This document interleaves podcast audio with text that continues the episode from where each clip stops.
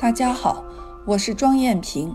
庄子的庄，艳丽的艳，电影屏幕的屏，是研宝当众讲话上海二百七十二期学员。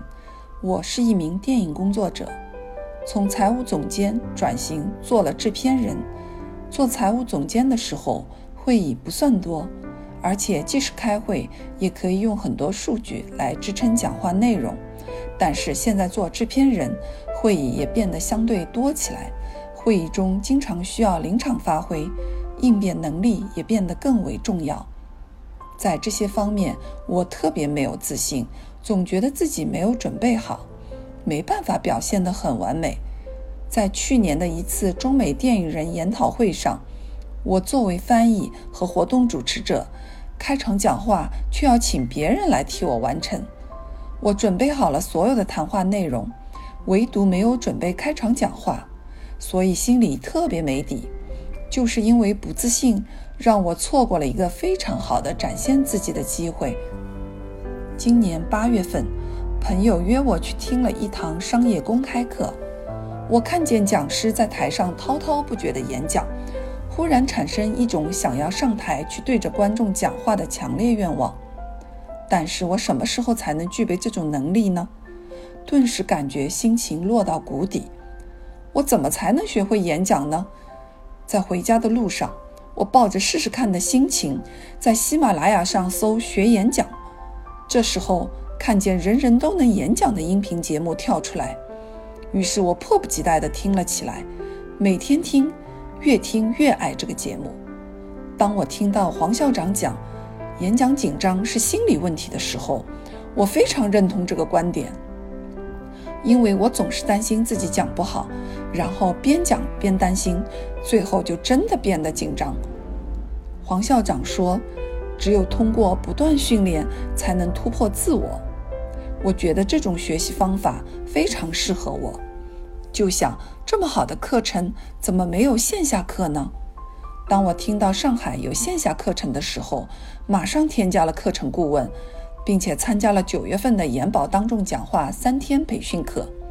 在课堂上，每个学员都得到了很多次上台的机会，从一开始调整自己的心理状态，到后面如何选择演讲内容，提高表达能力等各方面都得到了训练。正如黄校长所说，演讲是心理课而非口才课，是训练课而非理论课。以前我总认为自己口才不好，但朋友们却说你口才挺好。那么是什么限制了我当众讲话的能力呢？我意识到自己真正要克服的是由于不自信而产生紧张的心理问题。第一次参加完课程后，我的心情特别好，感觉自己领悟到了当众讲话该有的心理状态。从此再也不担心当众表达自己的观点。经过三天的学习，我主要有以下三方面的收获。第一，通过有效训练，让自己找回自信。从克服心理问题，到拟定讲话内容，再到套用讲话公式等各方面，都学到了非常实用的方法。并且经过反复操练，让我明显感觉自己一次比一次表现得更好，获得了一种小小的成就感。而且有了第一次的成功经验作为基础，上台讲话就变成了一种快乐。抓住机会就练习。在课堂上，我还争取到了当主持人的机会。正巧这天下午，教授人际沟通课程的王丽老师也来到了我们的上课现场。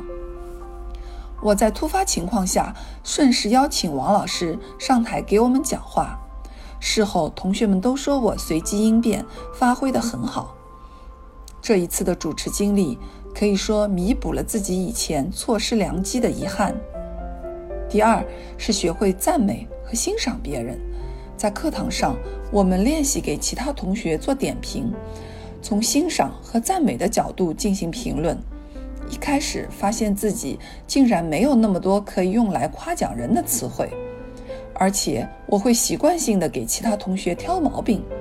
但是练习了几次之后，我发现当我说赞美别人的话时，对方会欣然接受，并且对我表示感激之情，而我也因为夸赞了别人，让自己的心情变得非常好。我记得我们班上有一位同学特别会夸人，所有同学都非常期待得到他的点评。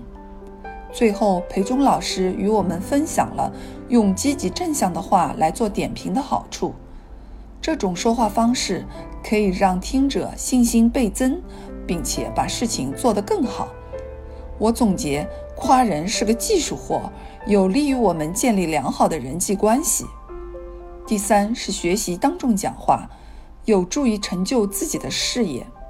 通过学习演讲，我明白对于任何人来说，一场成功的演讲都不是轻而易举的事情。而且学习演讲可以从知识方面、表达方面、情绪方面、交际方面以及心理方面等多方面提升自己的综合素质。演讲能力可以通过训练不断提高，练习演讲就是我们行动力的体现。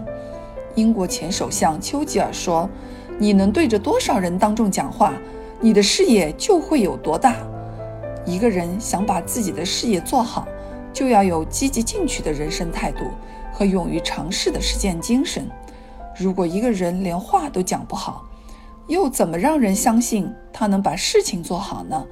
所以学习讲话是一种非常好的提升自我的方法。用我们自己讲出来的话来引导我们自己的行为，最终让我们在事业上取得更大的进步。以上就是我在研宝课堂的收获与心得。第一，得到训练，找回自信；第二，学会赞美和欣赏别人；第三，学习当众讲话，成就自己的事业。谢谢大家。